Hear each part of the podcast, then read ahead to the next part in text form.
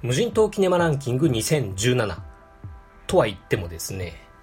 どうせダンケルクが1位なんでしょと思ってらっしゃる方も多いかとは思うんですけれどもね。まあ、脱毛さんとかドイラジさんに出させていただいた時に公言もしちゃってますしね。でもですね、ダンケルクは僕、牛田のオールタイムベストであって、無人島キネマランキング2017新作映画のベスト1ということではないんです。なぜなら、そういうルールを僕が作ったから。というわけで、えー、そんなニュースも含めました、無人島キネマランキング2017の重大ニュースベスト10から発表していきたいと思います。そんな第10位、無人島キネマではオールタイムベストに輝いた作品はその年のランキングから除外するというルールを制定ということですね。今年9月、約2年間にわたりまして、僕、牛田のオールタイムベストに君臨してきました、アベンジャーズ・エイジ・オブ・ウルトロンからですね、ダンケルクが取って変わりました。このダンケルクにつきましてはですね、クルーズ61と58で、まあ少しずつお話しさせていただいてはいるんですが、まあいずれえー、どれぐらいですかね、クルーズ117か118くらい、まあ、最終回の間際ぐらいでがっつり批評させてもらうことになるんじゃないかなと思っております。ということで、このダンケルクは無人島キネマランキング2017新作映画のベスト10には入ってきません。続きまして、重大ニュースベスト10第9位。牛田智之マーベル・シネマティック・ユニバースと和解。ということですね、えー、特に決裂してたとか喧嘩してたとかっていうわけではないんですけれども、えー、2015年のアントマン以降、シビル・ウォー、ドクター・ストレンジ、ガーディアンズ・オブ・ギャラクシー・リミックス、スパイダーマン、ホームカミングとですね、いずれも漂流級にとどまりまして、突き抜けるものを感じることができなくなっていたっていうことがあったんですね。なんというかですね、変な例えになってしまうんですが、セックスしてるのに全然行かなくなってしまった。これは自分が相手のことを好きではなくなってしまったのではないかっていうそういう不信感というかあ自信喪失というかそういうものにしばらく悩まされることになりましたでこれはもうマーベル映画だけに対してではなくて映画全体に対してもですねもしかしたらもう僕は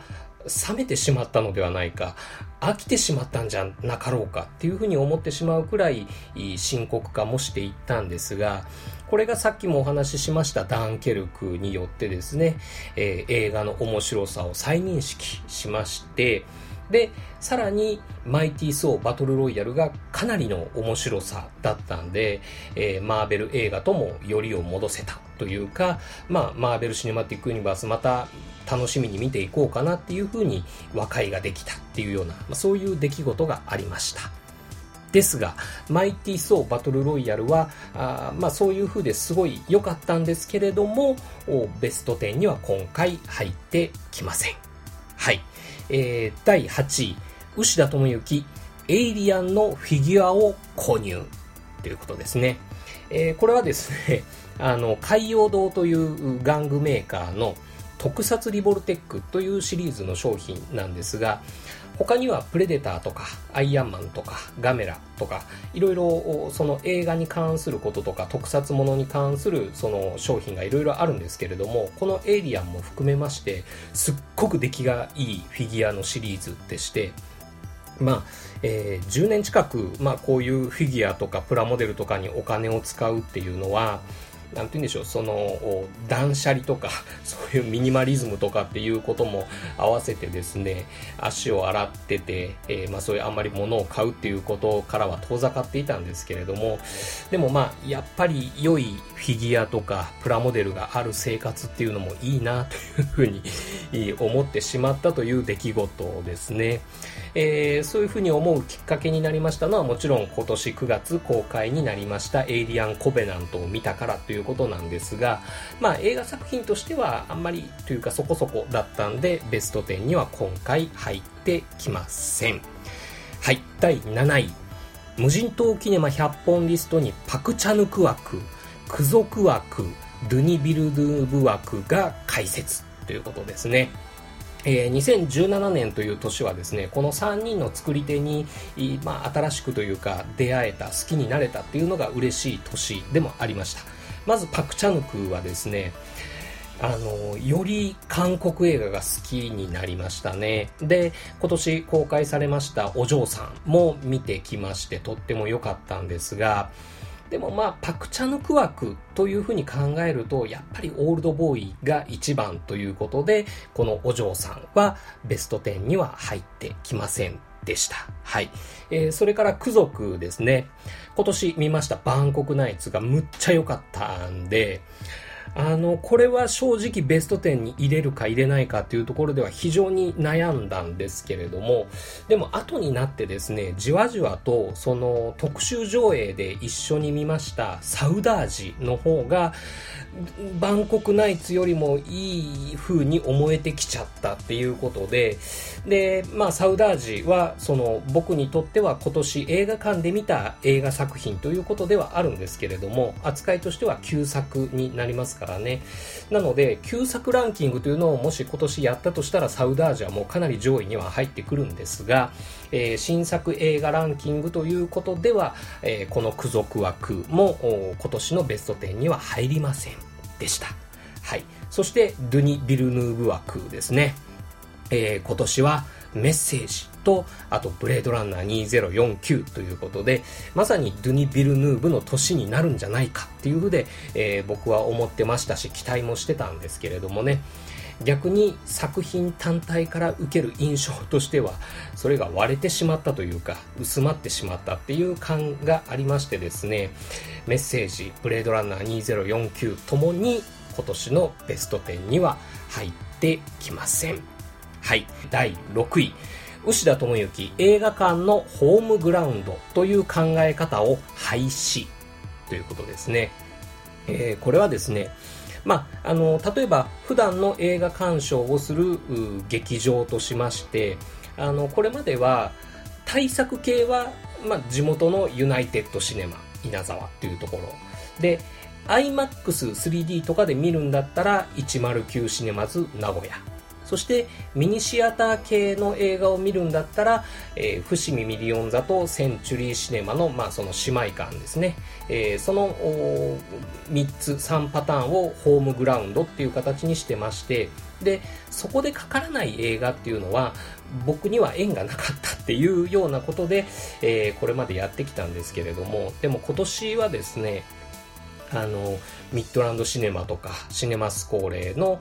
会員になりましたとか、あと、シネマテイクとか、名演小劇場というところに、まあ、初めて映画を見に行ったとか、まあ、そういう、う地元のというか、まあ、中部地区名古屋の映画館ということについては、もう、ホームグラウンドとか、アウェイとか、ま、そういうの関係なしっていうことにして、で、素直に見たい映画をやってる映画館に行くっていうような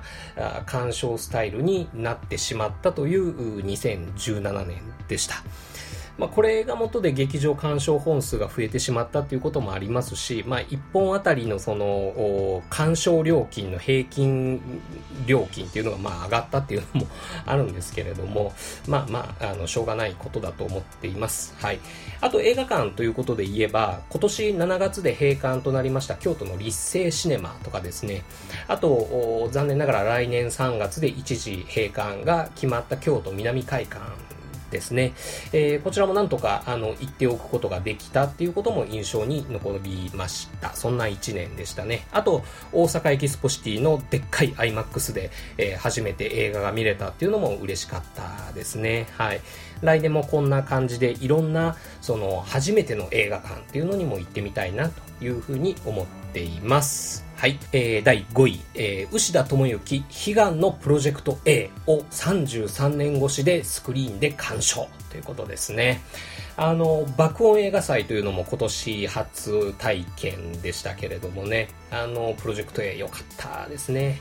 えー、その他はあ、クーリンチェ少年殺人事件とか、あと、ターミネーター2を 3D で見たとか、あとは、ブレードランナーファイナルカットとか、そういうあの名作を映画館で見ることができたという経験が多くできた年だったなというふうに思いますね。もう新作映画だけじゃなくて、そういう名作映画とか、と自分の好きな旧作映画とかまでその映画館で見たいっていうような、まあ、そういう考え方思考になってきたっていうことにもなりますよね。はい。えー、第4位。牛田智之念願のビジランテを語るということですね。あのこの映画ポッドキャスト無人島キネマを始めたきっかけの一つになりました入江優監督のオリジナル作品ビジランテをですね、えー、拙いながらも正面から批評させてもらったというか。でそれを発信するメディアを、まあ、自分のものが作れたっていうことで、えー、個人的には一つの節目となりました。そんな感慨深いビジランテではあったんですけれども、まあ映画作品単体としては僕にとってはですね、SR 埼玉のラッパーを超えるものにはならなかったということで、えー、ビジランテ今年のベスト10には入ってきません。そして無人島キネマランキング2017重大ニュースのベスト10の第3位。それは牛田智之 SR 埼玉のラッパーマイクの細道に号泣ということですね。えー、申し訳ないです。僕、牛田智之にとっては、2017年の入江優とは何だったかといえば、22年目の告白でも、ビジランテでもなくですね、この SR 埼玉のラッパーマイクの細道でした。あの、それを見れたということが本当に嬉しかったですし、本当に何回も泣きました。あの映像作品全般としてもしこのランキングをするのであれば楽勝でベスト3に入ってきたであろうと思うこの SR 埼玉のラッパーマイクの細道でしたけれどもね。はい。でもやっぱり劇場公開映画での新作映画のランキングということなので、え、今年のベスト10には入ってきません。はい。えー、そして第2位ですね。えー、映画ポッドキャスト二人の帰り道。そしてドイラジ。そして29歳までの地図の皆さんとの初めての共演。そして東京ミルク放送局のお二人。それからあペガの屋根裏部屋のペガさんにも、こちらは収録はなかったんですけれども、お会いできてお話ができたということですね。あのやっぱり映画ポッドキャストをやってる者同士としての仲間意識というのもさることながら僕も一その映画ポッドキャストのリスナーであり不安なんでまあ、あえて嬉しいとか、話せて嬉しいっていうような気持ちっていうのはどうしても、あの、強いものがありますね。はい。えー、また2018年もですね、えー、それぞれの番組の、えー、ご活躍を一リスナーであり、一ファンとしてですね、えー、応援していきたいなと思っておりますし、いろんな楽しい映画のお話を聞かせてもらえたらなというふうに思っております。はい。えー、そして、無人島キネマランキング2017、えー、重大ニュースのベスト10第1位はですね、えー、メール企画会きっかけ映画、そして僕たちのビジランテ会などで、えー、嬉しいお便りをたくさんいただきましたことですね。まあ、結局これにつきますね。はい。あのーもうリスナーの方々からのあったかいメール、熱いメール、あの、本当に嬉しかったですし、あと、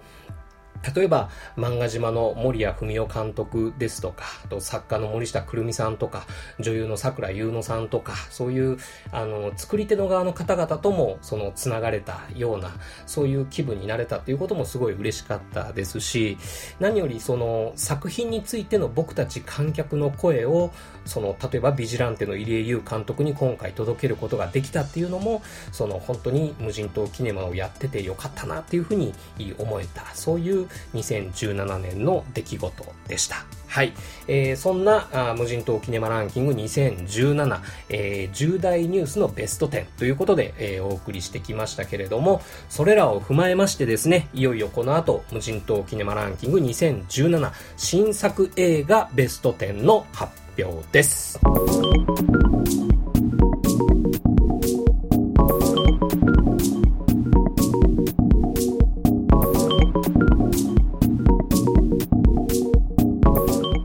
2017年1月30日配信のシネマクティフペップの縁グッドフェローズボリューム5におきましてですね、僕2017年の目標は劇場鑑賞本数を抑えてアウトプットを充実させたい。だいたい年間50本ぐらいがちょうどいいっていうようなことをのたまっていた、えー、無人島キネマ支配人牛田智之なんですが、えー、結局のところ劇場鑑賞本数は95本減らすどころか増えてる。増えてるという割には微妙に100本に届届いていないという、まあなんというか爪の甘い映画ライフではありましたけれども、えー、まあ楽しく映画見させていただきました。で、今年もやってきました、無人島キネマセンス6クルーズ67でご紹介するのは、無人島キネマランキング2017、えー、10代ニュースのベスト10と新作映画のベスト10。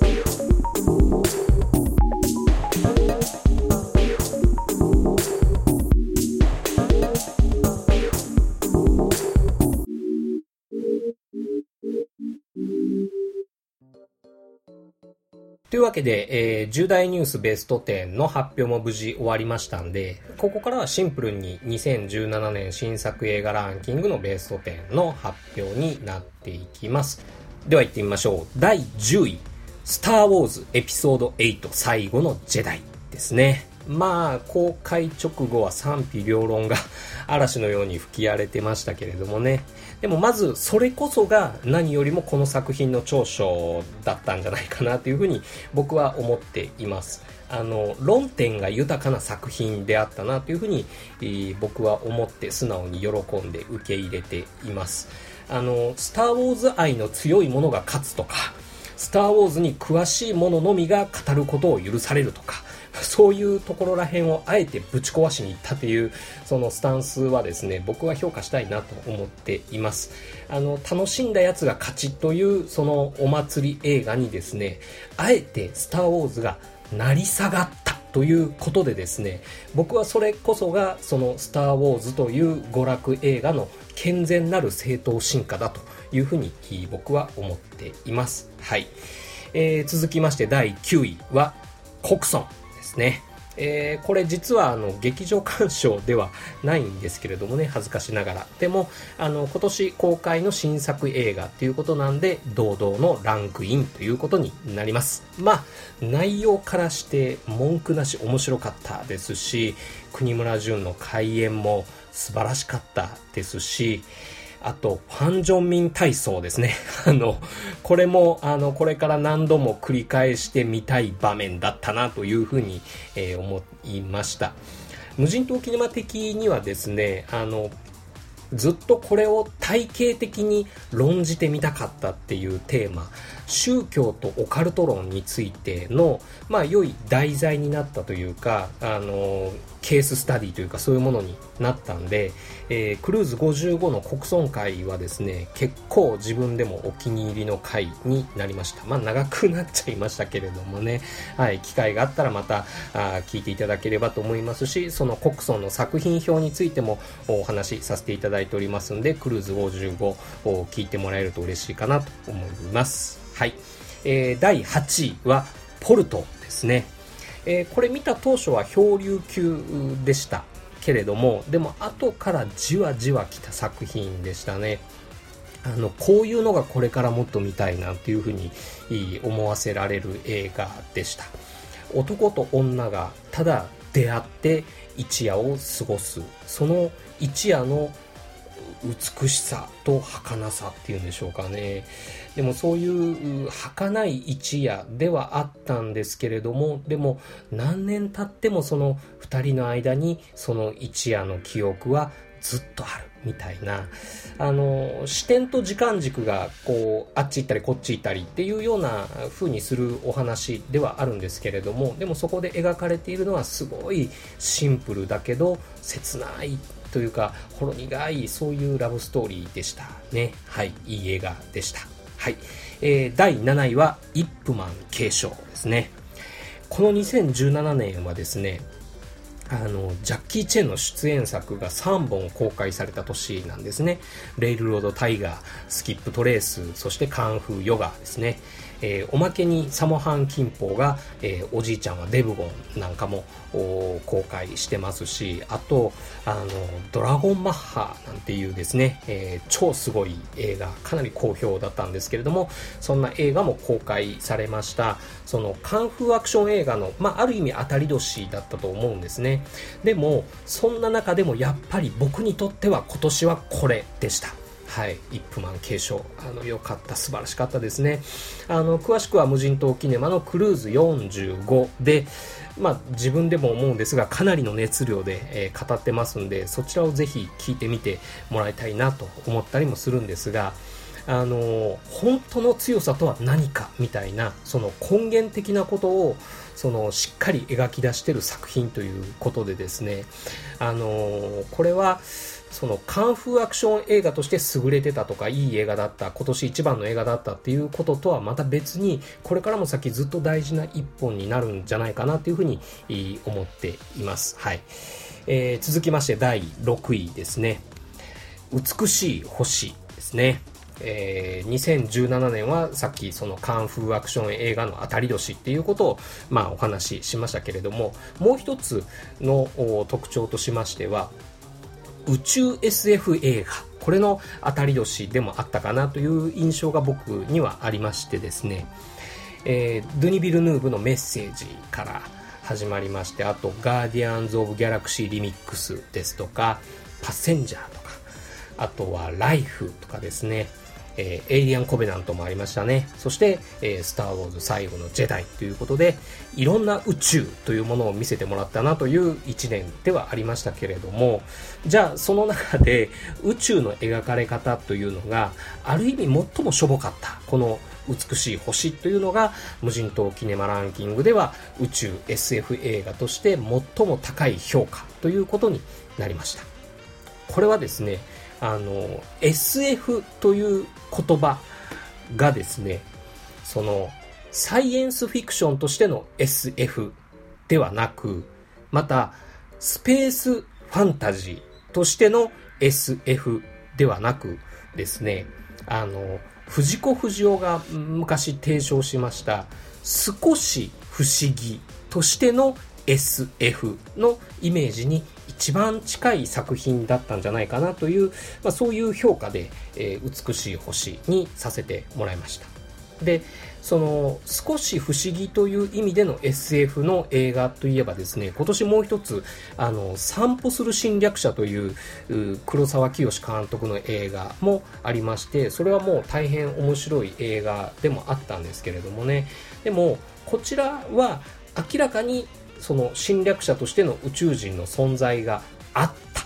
ということに対しましてですね、えー、美しい星の方はもしかしたらこの話全体がそのリリー・フランキーのその主人公のその頭の中だけのことだったのかもしれないっていうそういう解釈も可能というその絶妙なバランスの描き方だったっていうのがすごかった。どっちとも取れるんですね。本当に宇宙人が来てそういう騒動になったっていう話だったっていうふうにも取れるし、えー、まあ四季の近くなったその主人公リリー・フランキーの頭の中でこういうふうに見えたのだ。いろいろなそのドタバタ出来事顛末っていうのがこういう風に見えたのだっていう頭の中だけのことだったかもしれないという両方にも取れるっていうその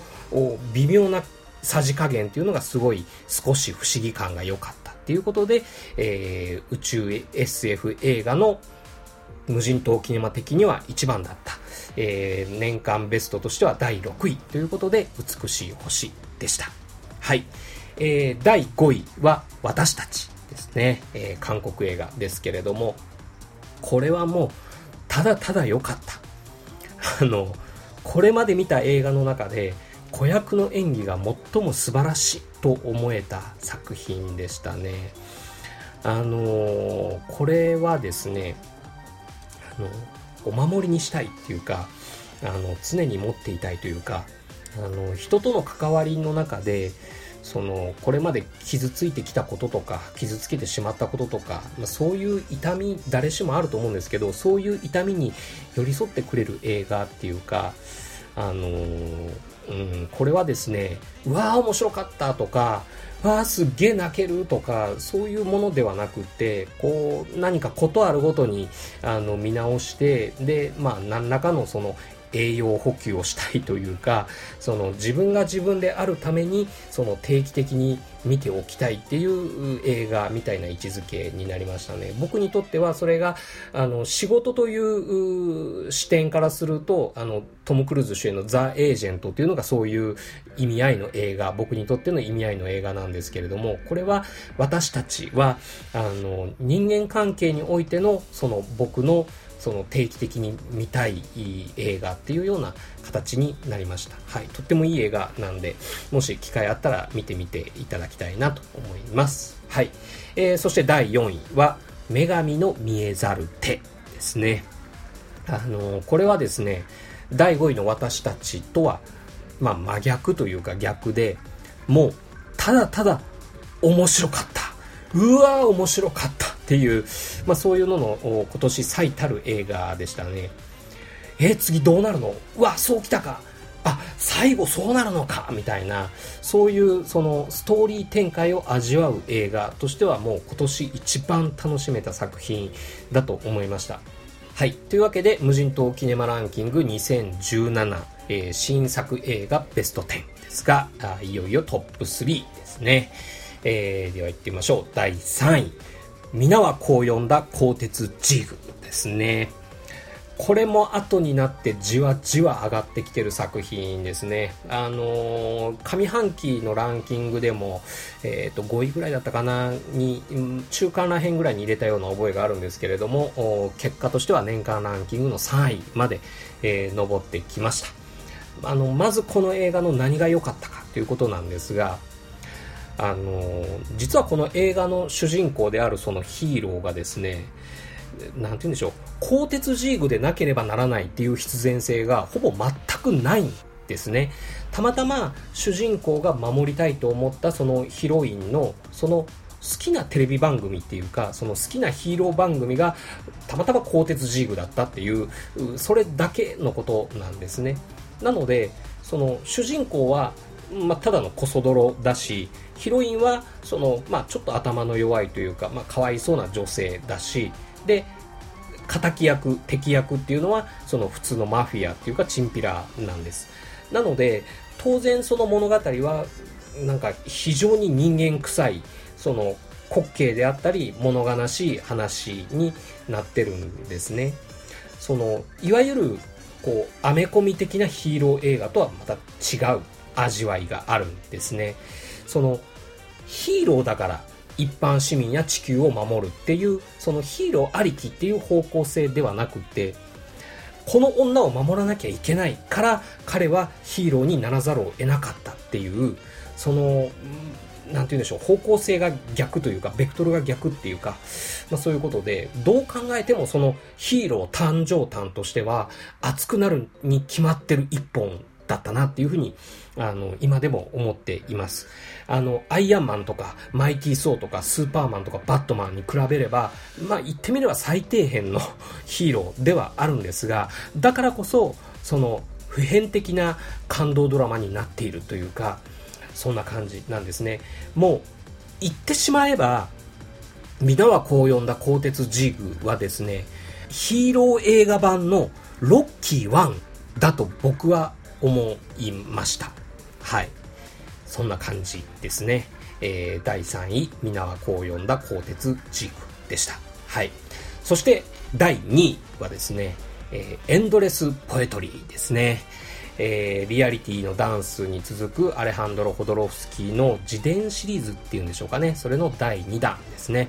僕にとっては初めてのホドロフスキーでしたけれども、あの、正直もう何が何だかわからないという、でもそういう気持ちよさで持っていかれたっていう感じでしょうかね。うん、あの、もう感覚的に好きとしか言いようがないのかなっていうふうに、えー、思っています。あの、パクチャヌクのお嬢さんを見た時は、あ、この変態っぽい感じがいいわ、なんていうふうに思ってましたけれども、あの、なんかそういう変態とは 比較にならない本物の変態が来たぞ、みたいな あの、そんな感じなんですね。あの、本当は多分、なんていうんですか、そういう美術、芸術の歴史の知識とか、あとそういう宗教の知識とかっていうようなものがあったりしたら、この映画のその、この場面の演出はこういう意図とか意味があってとかっていうような、そういう深い考察もできるんだろうなっていうふうに思わなくもないんですけれど、でもまあ僕みたいなその、あんまり詳しくないというかそういう人間にとってはもうそういう理屈みたいなのは飛ばして、その、ちょっと気の狂った絵本の中にこう浸っていたいみたいなそういう気持ちになれた鑑賞体験でしたね。あの特にあのラスト近くの何て言うんですかあの赤い全身タイツの人たちとあとその黒い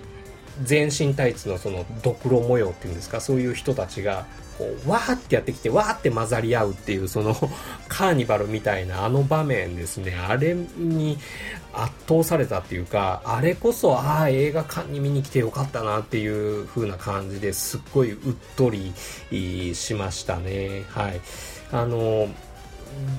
実在の人物の、その、しかも、ホドロフスキー自分自身のそういう自伝的なものを映画作品にするっていうのは、あの、なんていうか、ものすっごくパーソナルで、まあ、言ってみれば自己満足的なものになっちゃうんじゃないか、その、客観的に見れたものになっててないんじゃないかっていうか、そういうふうに、なんか先入観として思ってはいたんですけれども、でもなぜか実際見てみると、逆に、それが普遍的な人生参加になっているなっていうふうに思いまして、そこら辺がすごいなと思いました。それは、あの、ホドロフスキーの手腕によるものなのか、その、ホドロフスキーの人生そのものがあまりにキテレツすぎて、うん、そういうふうに思ってしまうのかっていうことはちょっとわからないですけれども、まあ何にしても僕、ホドロフスキーのファンになりました。このホドロフスキーのその自伝シリーズっていうんですかね、あの、これ聞いた話では全5部作っていうことなんで、あの、これから先まだ3作分の物語が控えてるっていうことみたいなんですね。あの、ぜひ、ホドロフスキー監督が生きてるうちに実現してほしいです。僕見たいです、全部。あの、とりあえず次回作、あの、クラウドファンディングがもしあるとしたら僕参加しちゃうかもしれないな、参加しようかなというふうに、えー、思ったりしています。はい。そんな第2位、えー、ホドロフスキーのエンドレスポエトリーでした。はい。えー、そして、いよいよ、無人島沖縄ランキング2017新作映画ベスト10の第1位は、L ということですね。えー、2017年8月25日公開、えー、ポール・バーホーベン監督作品ということで、えー、無人島キネマランキング2017新作映画ベスト10の第1位ということになりました。はい。えー、2017年はですね、まあ、あの、先ほどからカンフーアクション映画の当たり、当たり年とか、えー、宇宙 SF 映画の大方年とかっていうふうに言ってきましたけれども、もう一つ、あの、強くてかっこいい女性の映画も多かった1年だったなというふうに思うんですね。4位の女神の見えざる手のジェシカ・チャスティンももうかっこよくて強くて良かったですし、あとシャーリーズ・セロンのアトミック・ブロンドも良かったですよね。あとガルガドットのワンダーウーマン、これもまあ、あの、かっこよくて強くて良かったですし、あと、ドリームもですね、あの、女性たちが素晴らしい活躍を見せてくれました。はい。あの、やっぱり僕は男なんで、女が大好きですからね。あの、女性が強くて、かっこよくて、そして美しい映画っていうのがやっぱりいいですよ。で、その中でも群を抜いてよかったのがこの L でした。はい。もうイザベル・ユペール様が強い、かっこいい、美しい、そしてどこか可愛らしいっていう、まあ、そんな映画でした。その、ちょっと変態じみてるっていうか、ちょっとこの人普通と違うよねっていうところが、またそれがなんだか可愛らしさとして見えてきてしまうっていうのがですね、これも、あの、イザベル・ユペールの魅力なのか、それともそのポール・バーホーベンの演出の腕なのか、まあわかんないですけれども、それがとにかく魅力的でした。はい。あと、イザベル・ユペールの実年齢がですね、僕よりも結構年上っていうのがまた良かったです。あのちょっと話はそれてしまうんですが先日ですねあの松岡真優主演であの今かなり好評の「勝手に震えてろ」っていう映画見てきたんですねで映画の内容としても申し分なく良かったですし確かに松岡真優がすっごい良かったすごい良かったんですけれどもでも僕にとってはどうしてもですねその松岡真優がその長女美春の延長線上にその主人公を見てしまったというかそういう感じだったんですね。その恋愛映画のヒロインたちに対して父親目線になってしまうっていうのはですねそのまあ、中年になっていくたびに、えー、これまでも時々感じてはいたことではあったんですが、でも、この L に出てくるイザベル・ユペールにはですね、まあそういう実年齢年上っていうこともありまして、普通に憧れられるし、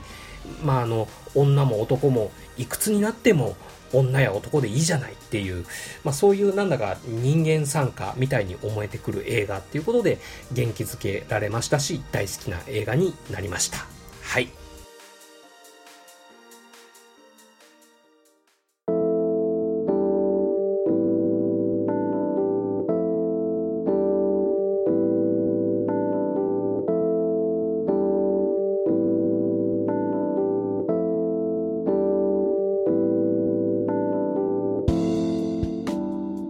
というわけでエンディングです。無人島キネマランキング2017あ新作映画ベスト10はこんな感じになりました。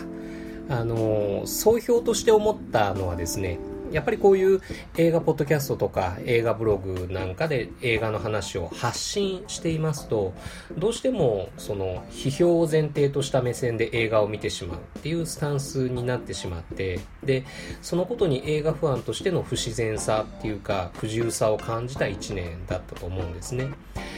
でそんなこの2017年のそのベスト10はこの批評を前提とした目線をぶっ飛ばしてくれた映画そういう作品が上位に来たのかなというふうに思います。この作品はこれこれこういう理屈が成り立つからこういう評価となりましたみたいなアプローチではなくてですねその映画ファンとして直感的に映画を楽しみたいっていうそういうスタンスに戻れたかなっていうベスト10になったかなっていうふうに思っています。一応振り返ってみましょうかね、第10位、スター・ウォーズエピソード8最後のジェダイ。これはああ楽しかったっていう映画でしたね、えー、第9位コクソンうわー変な映画だったっていう感じ、えー、第8位ポルトああ切なかったっていう映画、えー、第7位、えー、イップマン継承うわ、かっこよかったっていう映画ですね。えー、第6位、美しい星。うん、少し不思議だったっていう映画。えー、第5位、えー、私たち。子供たちが可愛かったという映画。えー、第4位、女神の見えざる手。とにかくただ面白かったという映画。えー、第3位、皆はこう呼んだ鋼鉄ジーグ。とにかくただ熱かったという映画。そして第2位、エンドレスポエトリー、えー、変態だけど人生参加。えー、そして第1位、L、変態だけど人間参加という、えー、まあそんな感じでしたけれども、あの、いずれにしてもすごく僕にとってはですね、いろんな意味で、えー、実りのある1年になりました。あの映画を通して自分を表現したいとか映画の話で誰かとつながりたいとかそういう切実な希望でもってこの無人島キネマを始めましてその目的とかも本当にありがたいことに叶えてもらった1年でしたしでもそれを踏まえてもう一回その純粋に一映画ファンとして映画を楽しもうかなっていうような、まあ、そういう原点に戻れたような1年であったっていう感じもしています。あの、2018年はどんな1年になりますでしょうかね。まだ、具体的な僕自身の目標とかもですね、あと、無人島キネマの次回クルーズ68が、えー、どんな内容でいくかとかっていうこともまだ何も決めてはいないですが、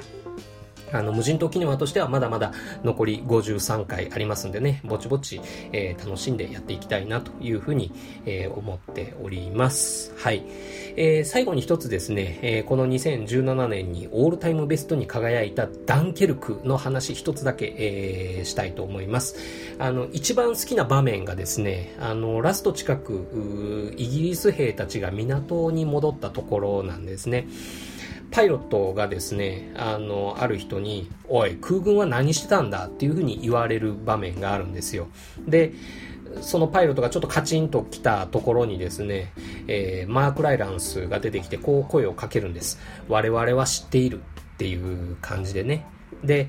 あの、それを見て、そうそう、見てる人は見てるよ分かってくれてる人は分かってくれてるよねっていう風にですね、あの、まあ、ここ短いセリフっていうか場面だったんですけれども、すっごい、あの、救われた気持ちになりました。はい。あの、まあ、根に持つわけじゃないんですけれども、僕、あの、考え方が気持ち悪いなんていうふうに、あの、言われたこともありましたけれども、でもまあ、あの、分かってくれる人もいるっていうことなんで、あの僕は戦闘機に乗り込んで空も飛べるわけですし逆にあのそういう分かってくれる人もいるっていう気持ちがあるから例えばその批判されてる作品の作り手とか例えば何かに悩んだりしてる周りの人に俺は知ってるぜっていうあの俺はお前のこと見てるぜっていう、まあ、そういう声をかけてあげられるようなそういうマーク・ライランスのような存在になれたらいいなっていうふうに思ったりしたそんな2000 2017年でした。というわけで、無人島キネマセンス6クルーズ67をもちまして、2017年はこれにて終了。2018年のご来場もお待ちしています。どうか良いお年をお迎えくださいね。